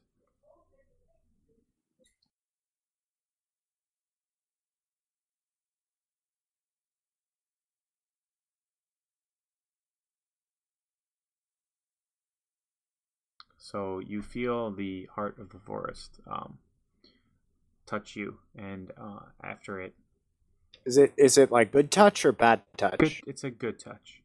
Um, and you slowly, um, the world around you like uh, crumbles and fragments until you are sitting amongst darkness. Uh, you're dead. Game over. Oh, that's Just kidding. Um, that's rough. I so- mean, th- I guess if the world's crumbling, it's apt to say that's how the cookie crumbles, right? So um, you find yourself in complete darkness, and you soon realize that you no longer really have a form in a traditional sense. You have no feeling. You don't really feel like a floor anymore, and you can't really register up or down. And Can Time. can I see anything of No. like where my body was? no, you are complete darkness. You still feel like you have arms, but if you try to move them to touch each other, there's just nothing. You get no tactile sense. You get no feedback that you your muscles are flexing or doing anything. Huh. and uh, you notice that you have no idea how long you've been here. Um, you, you can't really discern whether it's been uh, a minute or hours or days or years. Um, but eventually, you feel your uh, consciousness being drawn down, and um, you are born as a deer. And um, you This sounds familiar. They're an owl. No, you are uh, grow as a deer, um, and actually you become a buck after you know a couple of years. And when you reach your full maturity, you decide to you know mate. Obviously, you're deer uh, as a doe with a doe. Um, and one day, while you're foraging with your mate, um, you hear some bang and yipping from from your right. Like uh, like the the sound of like a dog. Yeah, it sounds like wolves to you, actually. Okay, uh can I see any like like describe where where I am standing as as this buck? So And, uh, what- Where where does the sound sound like it's coming from? Okay, you're standing a couple feet from your mate, the doe. Um, there are a lot of large old growth trees as well as some bushes and shrubs that are obscuring like the area you're in a, a relative clearing but there are definitely uh, places for things to hide uh, off to your right you know i don't know probably about a hundred feet away and getting closer you hear this wolves barking and snarling and moving towards you Okay, so my first uh, my first action will be to uh, shove the doe like basically behind me and in in between uh, the the path of the wolves. I'm gonna step uh, step up and sort of like you know d- do that thing where uh, deer like draw their their uh, hoof into the ground and like Mhm. lower my head and uh, show you know that that I'm not I'm not playing around here. They're not they're not getting an easy meal. That is for sure. so these wolves come you can see them now they're only about 50 feet away How many? and they're two, um, Two. coming at you uh, from basically now from the front. Um, and you can uh, you can you know hear them. They're they're charging for you and they're growling. Um, they don't seem to be slowing down. So, uh, I I'm gonna make uh, that that noise that deer make when they're ready to charge, and I'm gonna sort of like lower my haunches and get ready. And as they come, uh, the the first one to come within range, I'm just gonna lower my antlers and just charge full bore at it. Okay, you charge full bore at uh, the first. Can you make an attack roll? It's at plus three. Uh, yeah, I'll have to get into Roll20.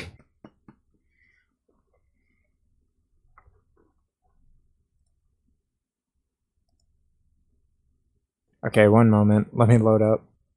No problem.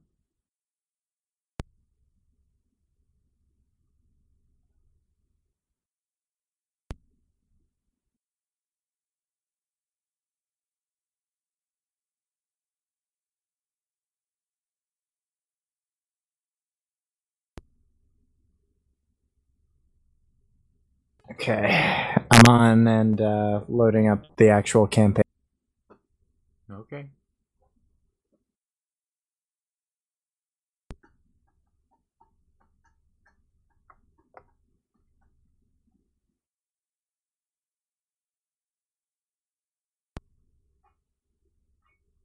Okay, so it's a 12 attack roll.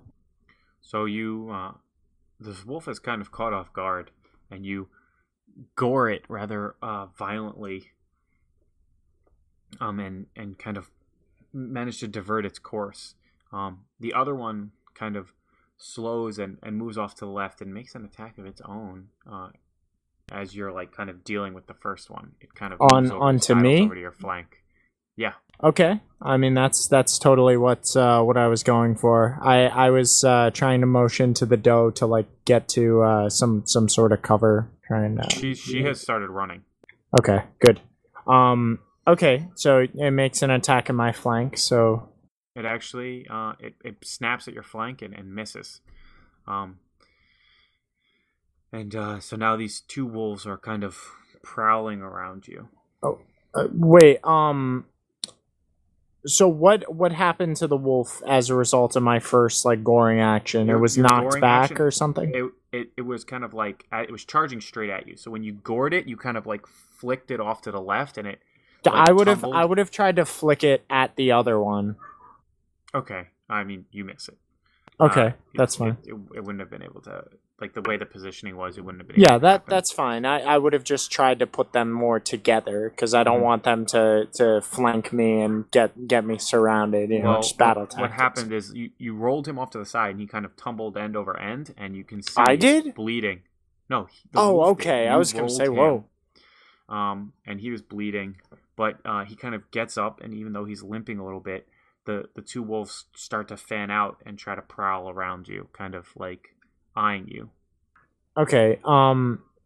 So the the second one, the one that's not uh, the one that's not limping, um, I I'm gonna sort of like square up my haunches and uh, I'm gonna ready uh ready in action like Actually, no. I, I, I don't think readying in action to, to try and bash it with uh, with my antlers is the right move because then they get the full advantage of surrounding me.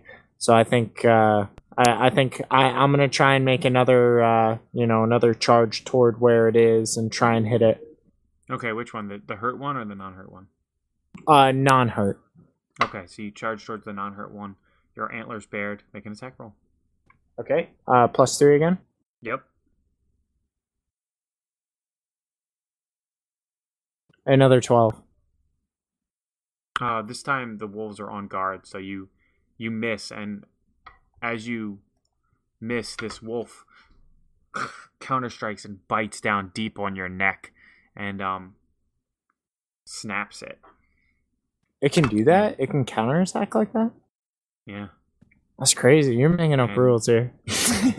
I'm god of this world. Wait, Anthony. um, I'm gonna I'm gonna make uh earth elementals make them explode, right? Is that, is that what? your your thing where you're saying like I'm gonna make the little shards explode and then I don't know I still don't understand, but okay. You uh the thing we were talking about while we were at High Falls. I don't remember that at all. Um, so you Oh my God. slowly are you you feel um your body uh limp and lifeless as you you die. From one attack. Yeah, you're a deer, dude. Shit. And um but strangely you don't feel your consciousness leave the deer. Um it kind of lingers there and then slowly transfers to this wolf who has snapped your neck. Um and you find yourself uh, as this wolf now and you uh, live and eat with your pack and um Do I eat me? yeah Is that technically cannibalism? you your your higher brain is like kind of sealed away. So Okay, so I don't So even have that thought. you, yeah you rapidly forget that you are um no like the higher brain of you can be like oh am i am eating myself? But this the it's kind of like almost like you're watching yourself make these actions you know what i mean? Okay. um and you slowly fade. You don't remember that you were a deer. You just remember that you're a wolf. And so you like i made this kill. I'm a wolf. I, I eat this deer. I'm pretty good at So what you- I do. You eat you eat with your pack um, and you you know continue your duties. You know you you fight and help defend the pack hunt with them. Um, and eventually you are um, laying in ambush uh, when so like your wolf the wolves spread out in kind of a u pack and uh, some wolves will startle prey and try to scare them into the center of this u where you'll close in on them. And um, you're usually at the, the base of the U where the animals run to, and you're usually Yeah. the one that makes the kill. Because I'm the alpha. You're not really the alpha, but you're Uh, not, don't you're not like the don't, beta. don't You're crush middle. my dreams here, Leo. You're- Come No. I crushed them. You're, I got one beta. chance. You're not a beta. You're like middle. You're middle. Okay. All right. I get I- some ladies, I, will take like upper twenty five percent. Yeah, that you're. Okay. You know, you're, you're, Okay, you're cool. In the, you're in the upper quartile. All right. Um, and uh, so you know you you travel with your pack no problem for years um, until you know you're you're doing your standard hunting procedure when a doe comes running through and immediately all your memories of being a deer snap back. And uh, as this doe comes running towards you you still also remember all your time as a wolf and you know it is you know uh, your usually your responsibility to trap this this uh, running prey and and make the kill And it's running at me right now. It's running at you right now, and actually, I've, I've only given everyone else like a minute to make this decision. So So I get a minute. you get like basically a minute as it runs towards you. You can, you know, not too much time to think. Okay. Um, I'm going to. What I'm gonna do is I'm going to run at it because it's it's the wolf's nature. I'm still just as much a wolf as I was a deer. I'm going to break right, and if it breaks right, then it's dead. If it breaks left, I'm gonna let it by. That's that's how I'm making this decision. Just if it makes the right decision, it survives or gets killed by one of my brethren.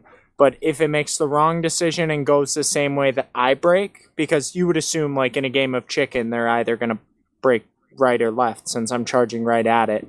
So yeah, Right. that's that's how it's gonna go down. And uh, yeah, I'm fully committed. If it goes right, I'm killing it. If it goes left, I'm letting it by, and I'm not not gonna pursue it. I'm just gonna, you know, do do like the the soccer player like injury where like I well not injury but like slide out and be like oh you know whatever. Okay, so it, it does break right. So you chomp down on on the back of this doe's uh, haunch and drag it down, where you uh, then uh, pounce on top of it and kill it. Man, Um, feel like your- a dick. your your pack eats uh, well, and um, a few days later, though, you are fighting a bear as it charges into your your pack, and um, while you are like uh, you leap upon the bear's back, biting and uh, tearing at its haunches, it it rolls over and, and partially crushes you, and um, With what And part of it? its whole weight as it rolls, Like it's booty? No, like it's back pretty much because that's where you were. And um, as you you you feel that you know your organs are crushed and you slowly you slowly die, um, and as your body and matter decomposes, you feel your consciousness again shift. This time down into the earth, and um, you slowly slowly remain dormant until you regrow as a bush, and that bush is eventually eaten by um, A deer. A deer, and the whole the whole scene uh, shifts It's the sideways to circle of life. Uh, that's actually what this challenge is called. It's called the Circle of Life Challenge. Um, Does that mean I win because I figured it out? no, probably not. Don't get ahead of yourself. Okay. Um, second, uh, so you are back into this kind of ethereal darkness um, when this time you are uh, shunted and you find yourself in a frozen tundra. Um, you're a human. And, uh, Okay. Am I like a filthy human or am I like a. you're you're you you know that you uh are a, a person who normally travels with a you're like a um a mercenary for hire. Okay. and you've been traveling with this caravan through this tundra and um it's all gone wrong. Uh you were guys were attacked. You managed to fend off the attack but many people died.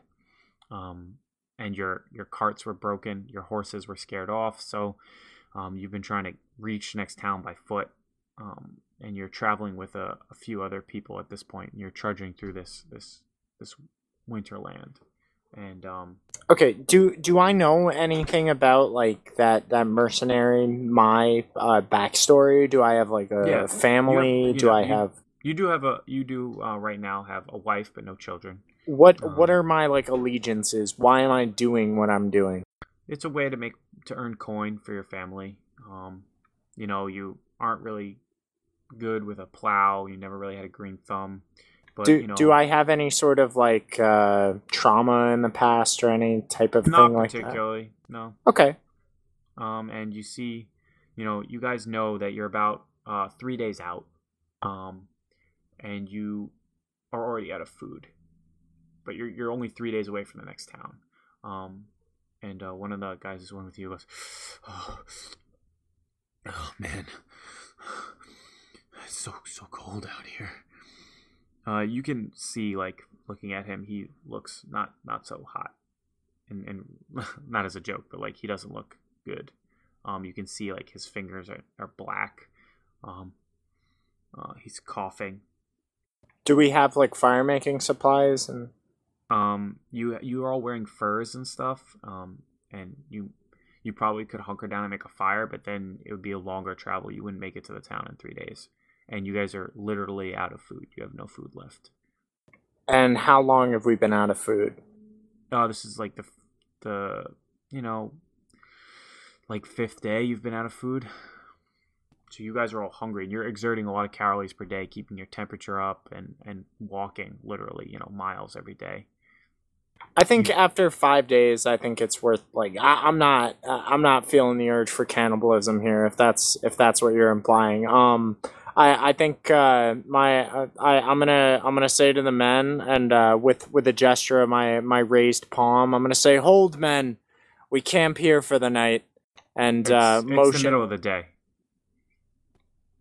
It's the middle of the day. You didn't tell me that. Okay. yeah, it's uh, the middle of the day.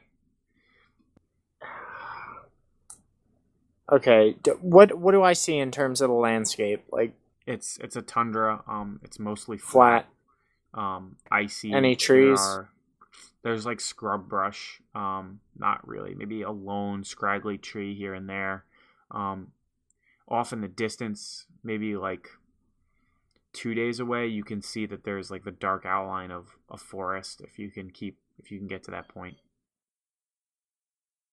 Okay, I, I'm still gonna say say that to uh, say that to the men, and uh, you know, say say uh, you know, we're we're stopping we're we're stopping for rest, and you know, point out uh, like his his worsening condition, and uh, uh, sort of remind remind the men, you know, like I, I I try to inspire them with with a story from uh from my childhood, you know, that uh you know we we've faced worse odds than this and you know we've won and we'll we'll overcome this. We know the journey's long and food is scarce but we will uh you know we'll survive and we'll survive together no less. Uh and uh, there, he's going to uh, lead uh, lead the group in gathering uh, gathering supplies to make a relatively large little fire although starting it almost immediately you know getting getting supplies together enough just to get a fire for that guy so he doesn't go into total like hypothermic shock or whatever So you you get a fire going, and you know, uh, you guys uh, bed down next to it, and the guy seems a little a little bit better. Um, you know, and you wake up the next the next early morning. Uh, what are you guys gonna do?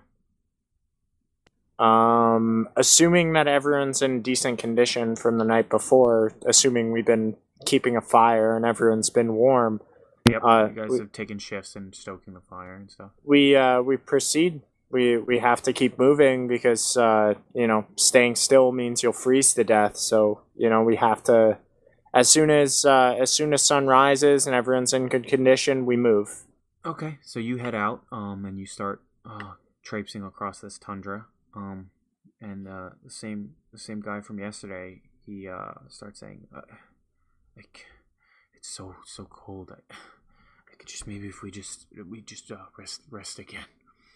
If we just uh, lie lie down, maybe sleep."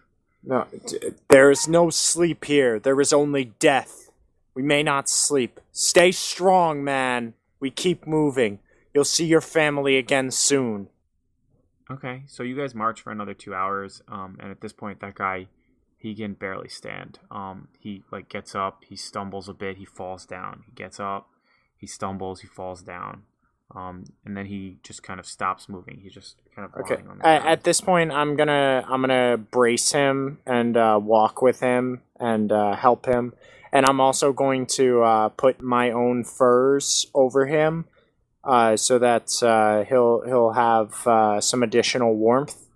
Uh, and obviously taking a little bit of a sacrifice to myself, but I'm I'm assuming that I'm still in good standing in terms of health and well-being, temperature. I mean, that. you're all you're worn down too. I mean, you don't have frostbite yet, but it's nipping at your your fingertips and stuff.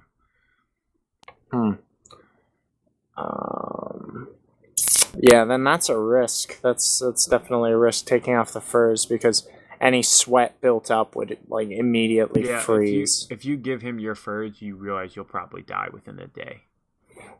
That's how it's like. well, we're not, two days march now, so that's okay. Is there? Do we have like any sort of like sleds or supplies or anything like that? no, the uh, the the wagons were busted. You took whatever supplies you could, like uh, food, the furs, but um, some weapons. But you're you're pretty much out of supplies that are useful at this point. Besides, you know, your flint and tinder.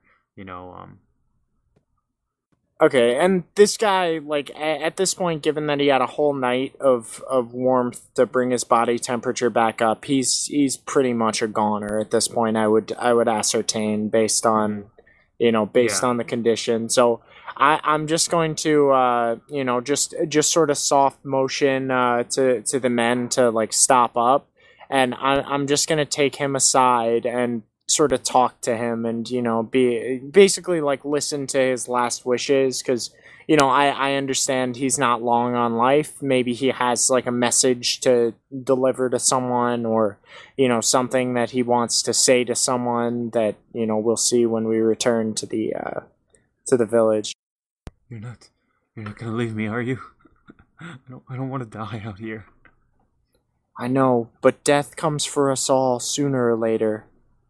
All men must die. Valar. I mean, Arya Stark. Um, and uh, well, I, I'm still gonna say, you know, all men must die, and I, I'm afraid, you know, if if if the warmth last night didn't right your body, I'm I'm not certain. I'm not certain that that anything will. I'm I'm afraid this this might be your time, sir. He says, "Fuck you." I, I'm gonna I'm gonna embrace him, like give him give him a hug and a shoulder, you know, to uh, to to cry on or whatever, because you know the the facts are the facts. You know, there's I mean, no he he pushes you away and says, "Leave me to die then." we won't leave you. I'll carry you as far as I can, but we won't leave you. Just stay strong. If you want to fight, I'm willing to fight with you. He he uh, tries to stand up and he like collapses again.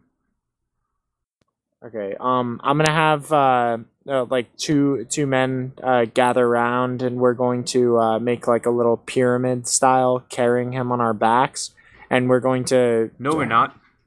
What do you mean? No, we're not. We already slowed up to help him once. We slow up to help him again. We'll all freeze out here. If you want to try and save him, you do it yourself. There's fucking no more coin in it for us.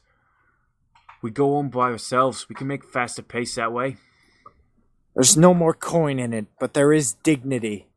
We're men, fuck not dignity. animals. Fuck dignity. If I die, what's my dignity gonna do for me? It will carry you into the life after the next. He's make a diplomacy check. Okay. Uh, what what do I roll? Uh, twenty plus two. Seventeen. He says, "Uh, "I'll take my chances. Eh, come on, Berta." And they they start heading towards the, the direction you were. So those two guys just pieced out. So now it's just you and that guy who's freezing to death. All right. Uh, I'm gonna I'm gonna look at him. Uh, and you know, now that these guys have left, I'm gonna, you know, I, I I'm assuming he understands the gravity of the situation. I'm gonna say, if you're sure that you want to make this fight, if you really think you can make it, I'm willing to to take a risk. But you know that if if you fail, if you fall, you could take us both down with you. Are you are you ready to make that sacrifice? Are you willing? I don't want to die. I know. Man, I don't want to die either. But all men must die someday. I'll, I'll try. I'll try. Okay. I'm gonna I'm gonna brace him on uh on my shoulder and we're we're gonna try and walk. We're gonna we're gonna try and make it to that tree line. How far is the tree line at this point? You're you're about a day away from the tree line, but a day away from the tree line if you were marching at the your max speed. Now it's going to be two Oh. days if you're bracing him. Okay, so now we've been without food for six days, yeah? This will be your seventh day. Yes. Okay, seventh day. And uh, are there nearby any uh Fuck, man. That's uh, like these these odds are long right now. I I know this. Like All right, we got to Fuck, and those two already left. Okay. So shit's uh shit's getting up there. All right. Um Fuck, this is this is tough, man. You you really created a situation here. Are you going? Are you taking him with you, or are you leaving him there?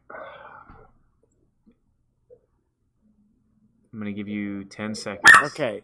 Uh I I think we're gonna we're gonna um fuck, dude. I I just I can't get over the fact that one. All right, I'm taking him with me. We're going. Okay. We're going. We're gonna fucking. We're gonna power on, and we're gonna try and make it to the trees. I'm gonna tell him all we have to do is make it to those trees, and then we we we bed for nightfall with a warm fire to keep us alive, and there there will be no worries after that. We've got the tree cover. We've got the warmth of the moss under our feet. We've we're we we can move. All I need from you is to stay strong and you keep marching. You can't make this all on me, man. We'll never So make guys- it. You guys march uh, the rest of the day, and you um, bed down for the night with a fire. Um, the next morning, you wake up and you go to wake him up, and he's dead. Okay, I, I'm gonna I'm gonna curse and uh, you know do do all sorts of sailory, you know jargon and just like fuck man this ah and and sort of like uh, pound my fist in the snow in my gloved hand and you know show show my aggression and um now we, we can't just leave him there so and there's no way to bury the body because the ground is frozen Mm-hmm. does uh, did he tell me like his name, his his family, who to You, who to you know his to? name, um, but he didn't really give you family or anyone. He didn't really have words to give out. Um, Yeah, he was more focused on like Yeah, fuck you like a- and yeah, he was a vagrant, pretty much, uh, okay. just drifting town to town doing work. Okay, well, I'm I'm just gonna I'm gonna do the uh, the the two fingers over the eyes and close his eyes and uh, you know I, I'm gonna kneel beside him and I'm gonna say to uh, you know oh, who who are like the gods that this guy uh, pr- prays to I guess Uh, I honestly, you can pray to any gods you want. I mean, I Okay, god well back. whichever whichever god he uh he he subscribes to he's gonna say you know uh he's gonna say you know uh lord above i have failed this man carry him gracefully into the afterlife and carry me safely home and uh he he's gonna he's gonna uh push up his uh his furs and uh sort of like put the body in a graceful pose and then just keep moving undaunted because there's no uh you know there, there's nothing to be done you know take the body why where who you know the, what's the point so uh he's going to uh he's going to continue on and keep moving toward the forest So you you march on, but um, in the middle of that day, the weather takes a turn for the worse, and there is a huge um, blizzard. And uh, as the snow accumulates, you feel sleepy and warm all of a sudden, and you slowly sit down. no And take a no i'm i'm i'm not die. taking a nap no i didn't want to i didn't want to take a nap Sorry, dude. the scene shifts uh, to blackness, and uh, you slowly shift into a new scene. Um, and you find yourself you are a strong young uh, colt,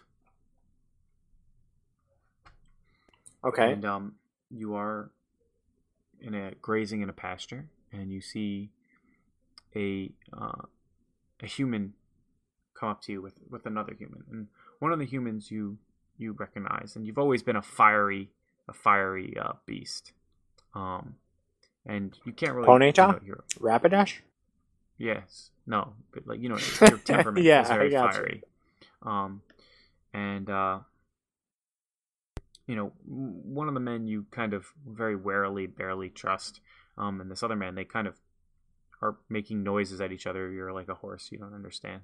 But uh, her i'm a horse um, you see them kind of start yelling, and um, then uh, you know, was like.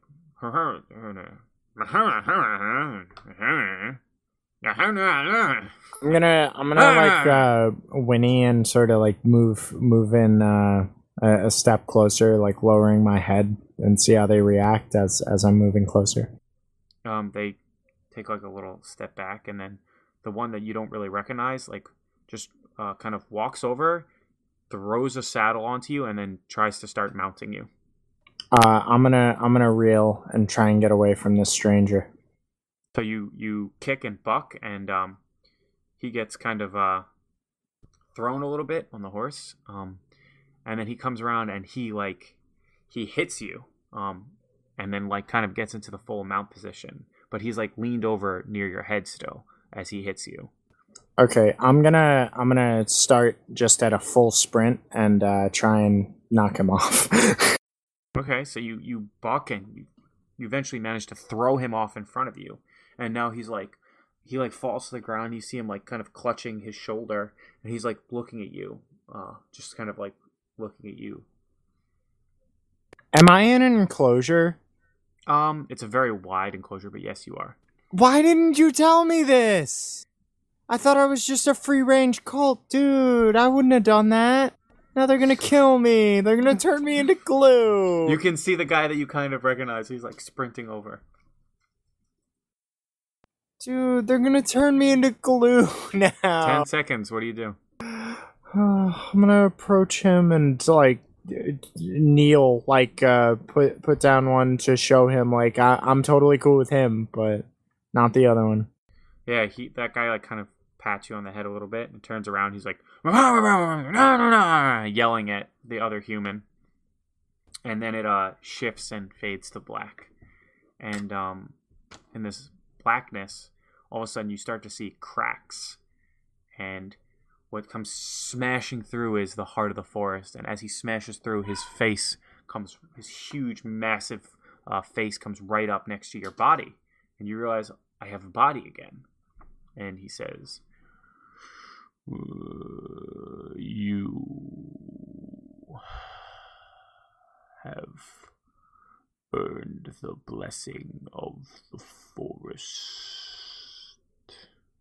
Uh, he's he's going to uh, with his uh, d- is is uh, Gervis presently armed? Yeah, you seem to have all your gear and stuff. Okay, uh, he's going to use his uh, shield uh, shield bearing hand, uh, the one with the, with that, and he's going to uh, lower his head and press uh, press his forehead against the lip of the shield and kneel in a in a very respectful uh, you know Goliath pose, and you know that's that's all. He's going to like wait for the the heart of the forest next next action or move. Um, as you kneel, he kind of scoops up underneath you uh, and takes his hand and touches his finger to your back. And where he touches your back, uh, you feel something. It feels like uh, rubbing, grating sandpaper as it scrapes and cuts away flesh. That's what it feels like. It feels like someone's like peeling off layer after layer uh, on your back. He, he's going to uh, wince, but he's not going to move. He's just going to stay stay there in his kneeled position and take it. and um, as the pain slowly abates, um, you get the sense that you and you can kind of see creeping up over your back on your shoulders a little bit, underneath your rib cage a little bit. That um, on your Maya, back, no, you can see a like this kind of etched in marking of of a thorny vines that have um, you know grown along his back and out across his body, and uh, it slowly just fades as the pain fades into his skin. It's it does into Garavis's skin, you mean? yeah, it slowly disappears. Um, but you can kind of still feel it marked there on your back. And um, then he releases you, and you softly fall until you wake up in your body and you see the other members of your party stirring as well. Okay, cool. So Okay. is that uh, is that all for the the? That's your trial.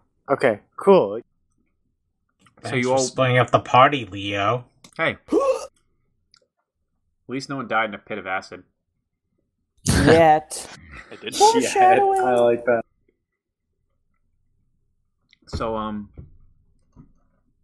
you guys all are awake on the shore and you notice the other one's kind of stirring and waking up. And you all immediately notice that you can you can sense each other's presences right? Um so i told you all you know what they what that uh your marks do. And you also notice the when you can see someone directly who has been marked, you can see exactly where their mark shines through their armor and clothing. So you can see the barbarian has a mark ringing his his arm. The wizard has one uh, on top of his head from his forehead. You see the fighter has one sprouting from his back. The rogue, I had it come out from his chest, right? And I have uh, the cleric has it sprouting from the palms of her hands. All the same thorny black vines. And we're going to end it there. So, um, thank you guys for listening. We'll see you all next week and have a great evening.